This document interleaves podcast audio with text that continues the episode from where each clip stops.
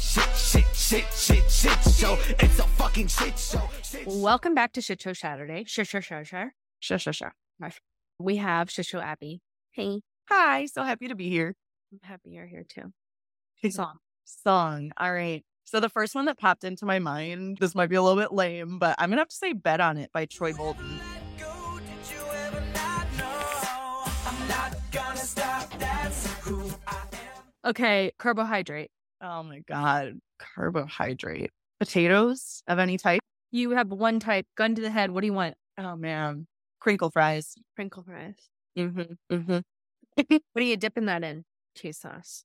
Is Yeah. Michigan. Honestly, what it brings my mind to is Portillo's from Illinois. I don't know if you ever heard of it. Oh man, it's so good.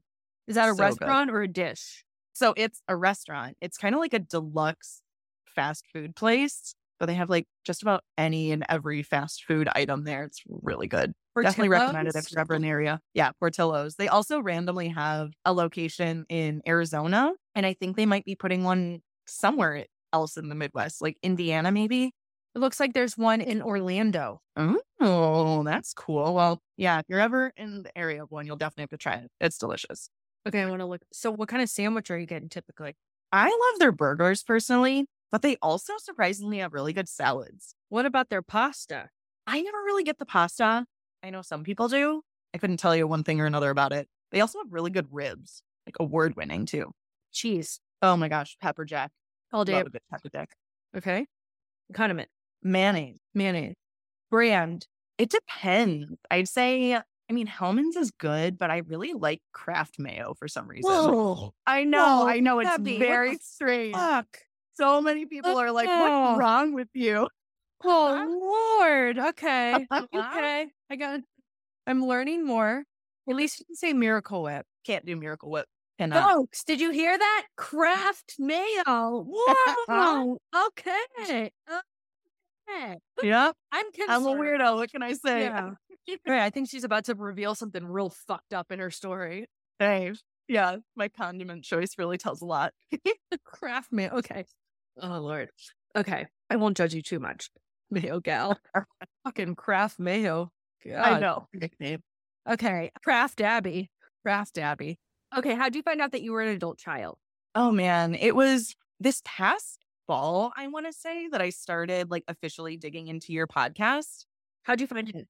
Just researching self help podcasts. And I was in a really low place. And I started out by just seeking out, I was listening to the anxiety podcast. And because I really struggle with a lot of anxiety. And it just, well, it was really good and I learned a lot. I was like, there's more to this. And I felt like there was, there, I mean, there was just so much more trauma based stuff for me that wasn't totally being hit in that podcast.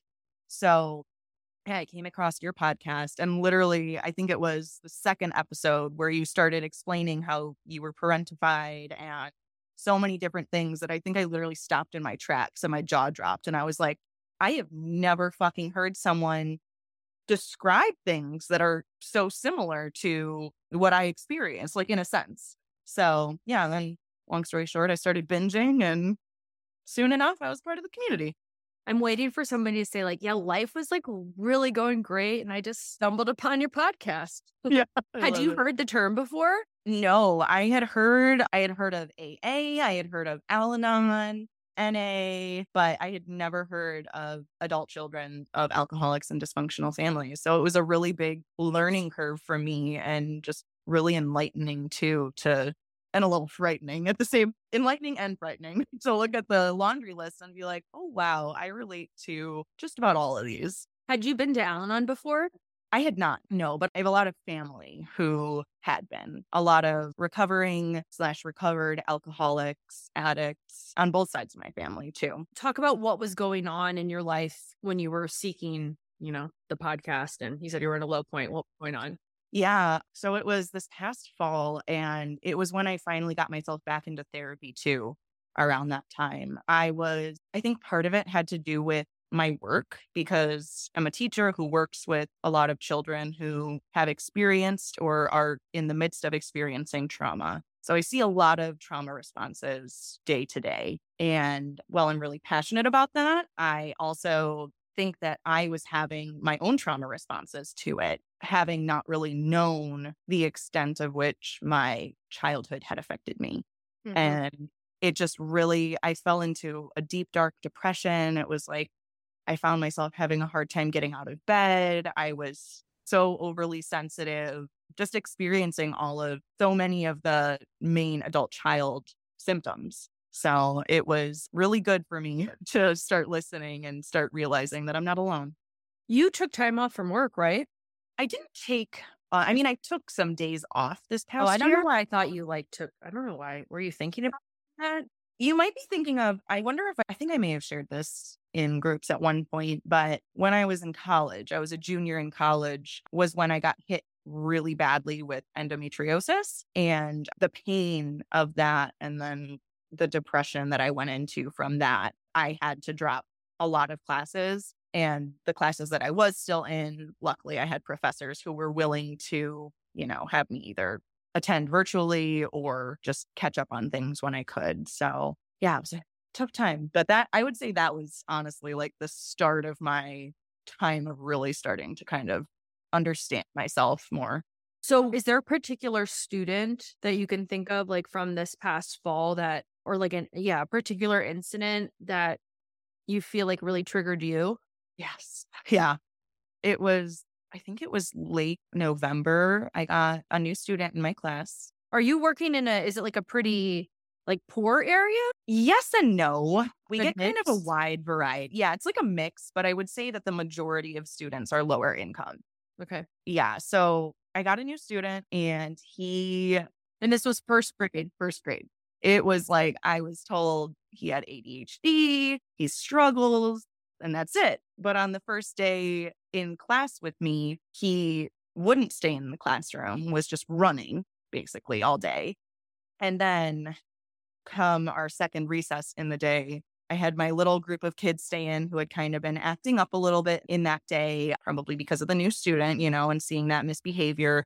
And we just talked about what needs to be better and we practiced a little bit. And because he had been unsafe, my rule is in my classroom if you're being unsafe, I can't let you go outside to recess until I can trust that you can go out and be safe without me there. So my mistake was I let the other kids go and didn't close the door immediately because then he just kind of looked at me. And when I started talking, he just Bolted. bolted. Luckily, none of my other kids were in the room. So I ran after him and was trying to be like strategic. And when he turned around, like, oh, I'm not running, you know? And sure enough, he bolted right out the door. But I was so proud of myself. I was wearing a dress that day, but I was able to not fully tackle him, but grab his arm and bring him to the ground. And yeah, called my principal and she came out. So it was intense. And that was kind of just the start of it. And I came to learn about just the immense trauma that this six year old had been through. Yeah. What was going on? Things at home weren't great.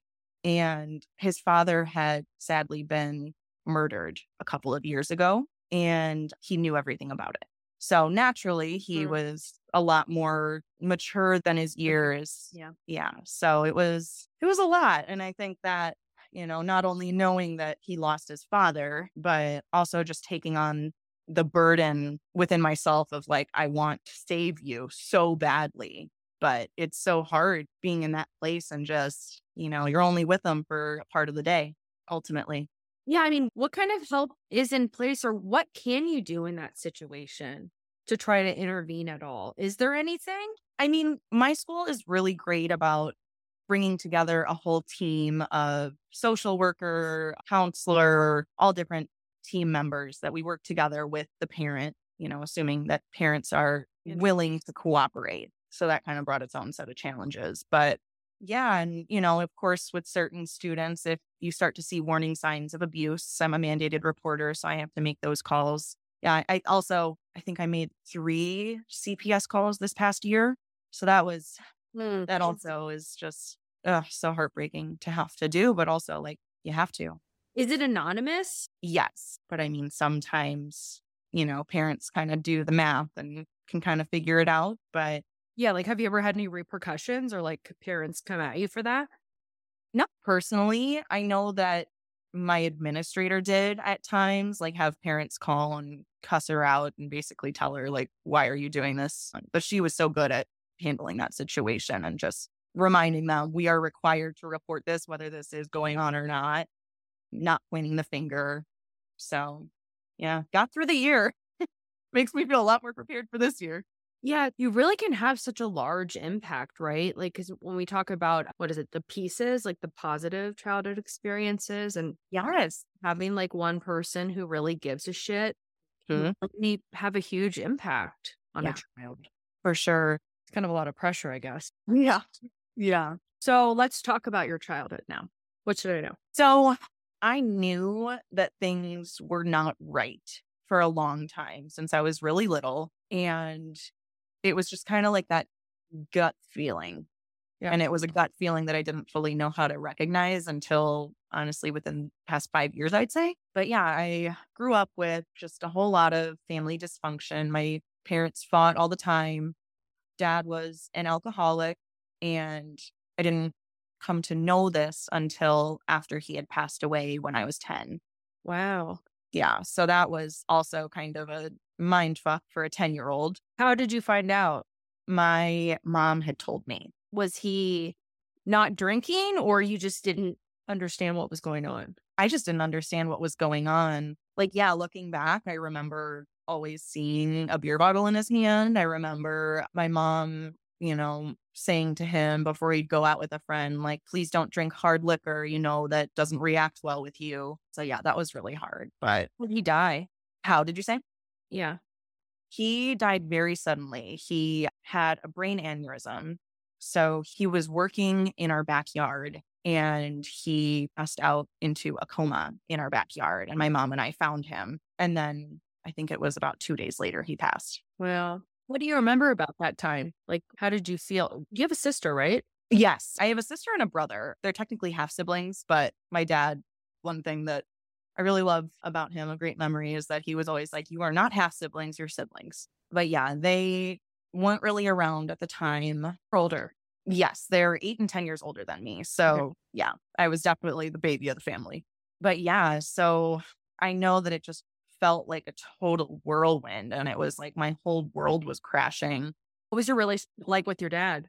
I loved him so very much. He was someone I looked up to like crazy. He was the person I'd go to for like advice if I was having girl drama or whatever. He's, I think, the one that I really kind of got my sense of humor from. But yeah, with my mom, unfortunately, had some struggles with mental illness when I was growing up. So because of that, there she was just Mm-hmm. very, very protective of me. And I understand now that, you know, it's not her fault and she did what she could and what she thought she needed to do. But I was very separated from my father and not really allowed to be around him because of that.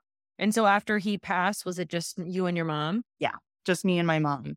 And that brought a whole lot of other realizations and hardships. Just, I mean, you know, grieving in general is something that you just have people fall apart, of course. But I mean, it was, I was someone who always wanted to fix everything specifically for my mom. And to see her just falling apart was really hard on me at the time.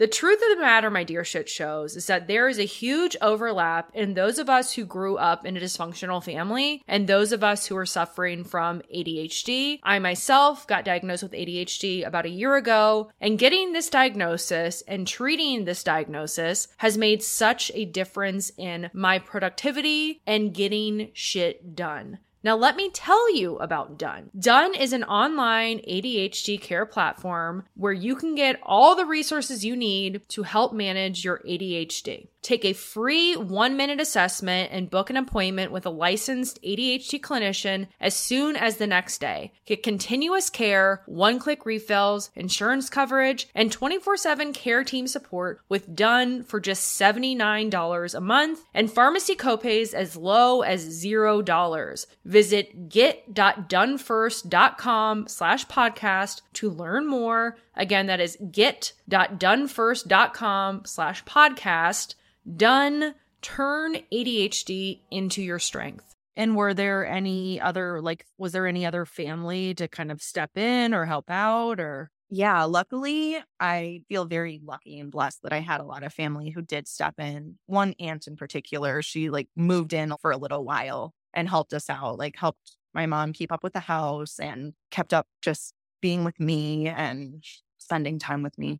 And then do you feel like it was just been a downward spiral for your mom ever since? Or was there ever a period of time where she kind of got it together?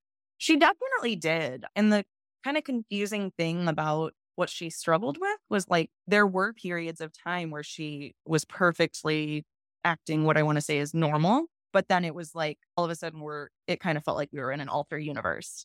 And when I was 15 was when I started to gain a lot more understanding of like how unhealthy this dynamic was. And I think it was the time that I had my first panic attack, at least that I remember. And I was surprisingly seeing a therapist at the time, but was not talking about what was going on because for years I had been told that if I tell anyone what's going on, that I'll be taken away from my mom. And that was terrifying. Your mom would say that? Mm-hmm. Mm-hmm. So when I was 15, I finally went, I actually called my aunt who had come and lived with us for a little bit. And I told her, like, I don't know what's going on, but I think I need to get out of the house tonight. Can I come stay with you? And she said, Yeah, of course. And that was just kind of the time that I just, I couldn't hold it in anymore. And I just started word vomiting and telling her everything that was going on behind scenes. And I finally told my therapist too. And my therapist sat down with my mom and my aunt and said, We got to get a handle on this. Abbey needs to be able to heal. And if she does not have separation, at least for a little bit right now, she's going to end up in the hospital. It was a really dark time, but also at the same time, kind of a blessing because that did kind of force my mom to go get into therapy and start getting help. So it was a journey from there because, you know, I was a teenager and learning about independence and all of that. And she was also just getting into her own self healing journey with this. So took a while, but now we're really, we are very close. I'm still working on my boundaries, of course, but really she is one of the strongest people that I know, just what she's endured and gotten through and healed from. Did you end up living with her again in high school? I did. Yeah. There was like a time that I lived with my aunt for a little bit and then I went back home. My mom kind of relapsed for a little bit. So I went back with my aunt for a while. And then I was back home until I graduated from high school and then went off to college. So, talk about how you started to see the impact of your childhood playing out in your life. I started realizing that I was like terrified of, I mean, not necessarily like what was right in front of me, but terrified of what could be. And oh my God, is this person going to hate me? This person's making this facial expression that probably means that they're annoyed with me and just being very self critical. Also, just learning that I had a lot of trouble with boundaries, having not really been taught them growing up, at least not healthy ones. So, yeah, it's been a big learning curve. And then what about like how did it impact either romantic relationships or friendships? It was tough. I mean, growing up, do you mean like back when I was a kid? No, or, or in college or whenever. Yeah. I mean, in college, I would say is when I had a couple of adult child bottoms. So I, my freshman year of college was uh, at the time was with somewhat of a new boyfriend who was not at all good for me. He was very abusive and verbally, emotionally, physically, terribly emotionally, and a little bit sexually. So luckily I finally did break away from that, but it was after the after this bottom that we were on our way back from a party and I got I literally got back to my dorm and I was in the lobby about to go upstairs and I was definitely way too intoxicated that the police happened to be walking by and they stopped me. They breathalyzed me and I spent a night in the drunk tank. Mm-hmm. Woke up, had no idea how I got there. I was absolutely terrified and I lived in just so much shame after that, specifically like just knowing what happened to my dad and not wanting to become that. But yeah, so that was one relationship kind of tied into that bottom that was not good. And I didn't recognize it. And I, at the time, was like starting to try to stand up for myself. But I realized now how that was more in a controlling way. So it was really good when we finally broke up. I did have to threaten a restraining order, but finally got out of that. And yeah, struggled with some friendships at the time of it was after that I was my junior year of college then. Right before that year, I had gotten into a really bad car accident. And I like literally I got out of it with a fractured shoulder and a broken pinky. And I literally looking back at it, like my car flipped over on its side and was like opposite to the direction of traffic on yeah. the highway. Mm. And like I should have died looking back at it. So that I really struggled from that. And my friends at the time, I think, didn't really know what was going on with me and were kind of attacking me for not coming out as much. And I was then dating my now husband. And, you know, a lot of the conversations were, you're all about your boyfriend. All you do is spend time with him. And finally, I had to sit down with them and be like, listen, it's nothing against you guys, but there's some days where I don't feel like I can get out of bed. And he's willing to just lay there with me and listen and not talk if I need to. So, you know, some of those friendships did turn out to, we worked through it, and others ended up just kind of being lessons learned. Yeah. You got really bad PTSD after that car accident, right? Like you think mm-hmm. cars and stuff. Yes. Oh my gosh. It was so bad. It was like anytime that I felt like the car was like starting to tilt a little bit, even though it wasn't, you know, or just veering or whatever, or I hear tire screeches in the background, it just really took me aback. How did you get through it? Did you do therapy on that specifically or what? I did. Yes. I sought out therapy at my college at the time. So that was really, that was helpful for the time. But then also in the middle of that was when, that was the time when I started having severe chronic pelvic pain. And the first time that I noticed that, I went in for an ultrasound. The doctor called me back within 20 minutes and freaked me the fuck out and told me, you might need to go in for an emergency surgery because we see something that could be an ectopic pregnancy. And turned out that it was a cyst, luckily, but that was just the beginning of my journey with endo and chronic pain. So, that on top of all of the other emotional stuff and PTSD that I was dealing with, just I was unwell. Mm-hmm. So, from over the past almost year, but like the past nine months or so, what had there been any revelations that you've had about your childhood since diving into the adult child stuff? Yes, definitely. I mean, for one thing, just realizing, understanding it more deeply. Like I've known for a long time things weren't right. And I knew that I shouldn't have been in places that I like in personal places that I was in or mm. put in. But I've just re- I've realized with the help of my current therapist and from my own research diving into ACA that I was 100% parentified and that that is while it wasn't a malicious intent on my parents' part, it's neglectful.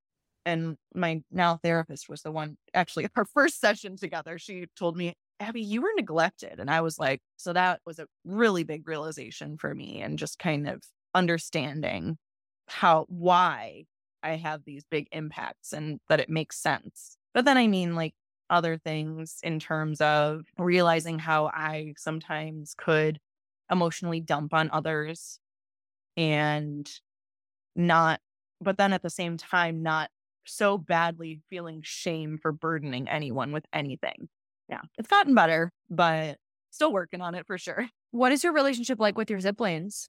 We've gotten a lot closer over the years. My sister specifically is, I mean, she was someone that I looked up to and just absolutely adored from the time that I was a little girl. But over the past couple of years, my husband and I had what we call a COVID wedding back in 2021. It was only 10 people there of immediate family.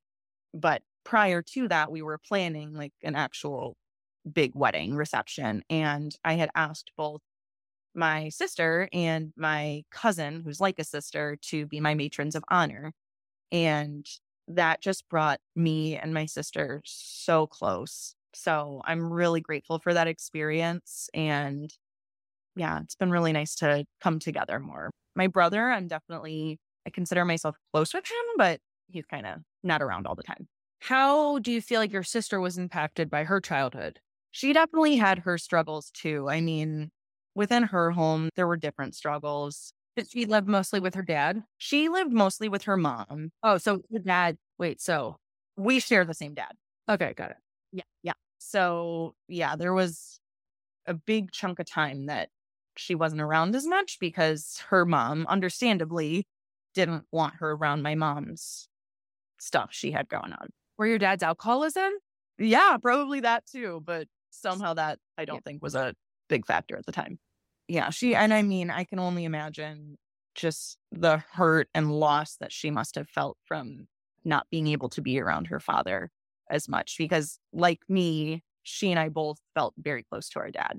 And then what about the conversations between you and your husband as far as family dynamics and how do you feel like it's played out in your relationship? I mean, we've grown so much over the years together. How long have you guys been together now? been together six or seven years total, but he is nothing but understanding and supportive. I mean, it was, I think he also kind of was a, a slightly shell shocked hearing everything that I had been through a little bit, but he also, not necessarily in his home, but he had been through some very traumatic things in his childhood too. So that kind of brought us together. Initially, I'd say it had the potential to be an unhealthy trauma bond. But luckily, we were able to work through that and just kind of discover how we have our differences, but just learning to communicate in ways that are important for each of us. That's been huge. But it's always so interesting when one of us is venting about something and we bring insight that the other one wouldn't have thought of. That's awesome. It is. Yeah. I'm real grateful for him. Okay, three things that you like about yourself. All right. I would say that I am very compassionate. Mm-hmm. I love just about anyone. I am very hardworking. I'm and determined. I'll clump those into one. And then I'm also very patient, mm-hmm. which can be a downfall at times too. But Hope or dream for the future. I just really hope to continue to heal and just find my true purpose on this earth and a purpose that is not a trauma response, if that makes sense. That's beautiful. You will. Where passion, purpose, and skill collide, true bliss resides. That's the quote you need to think of. Love that. you passionate about what do you think your purpose is? What are your greatest skills? Yeah. So, all right, girly, love you. Thanks for doing this. Love you too, of course. So honored you asked me. And thank you for everything you do too, Andrea. I'm not even exaggerating when I say you and your podcast have truly saved me and brought me to so much more recovery than I could ever imagine. So thank you so much. I appreciate you.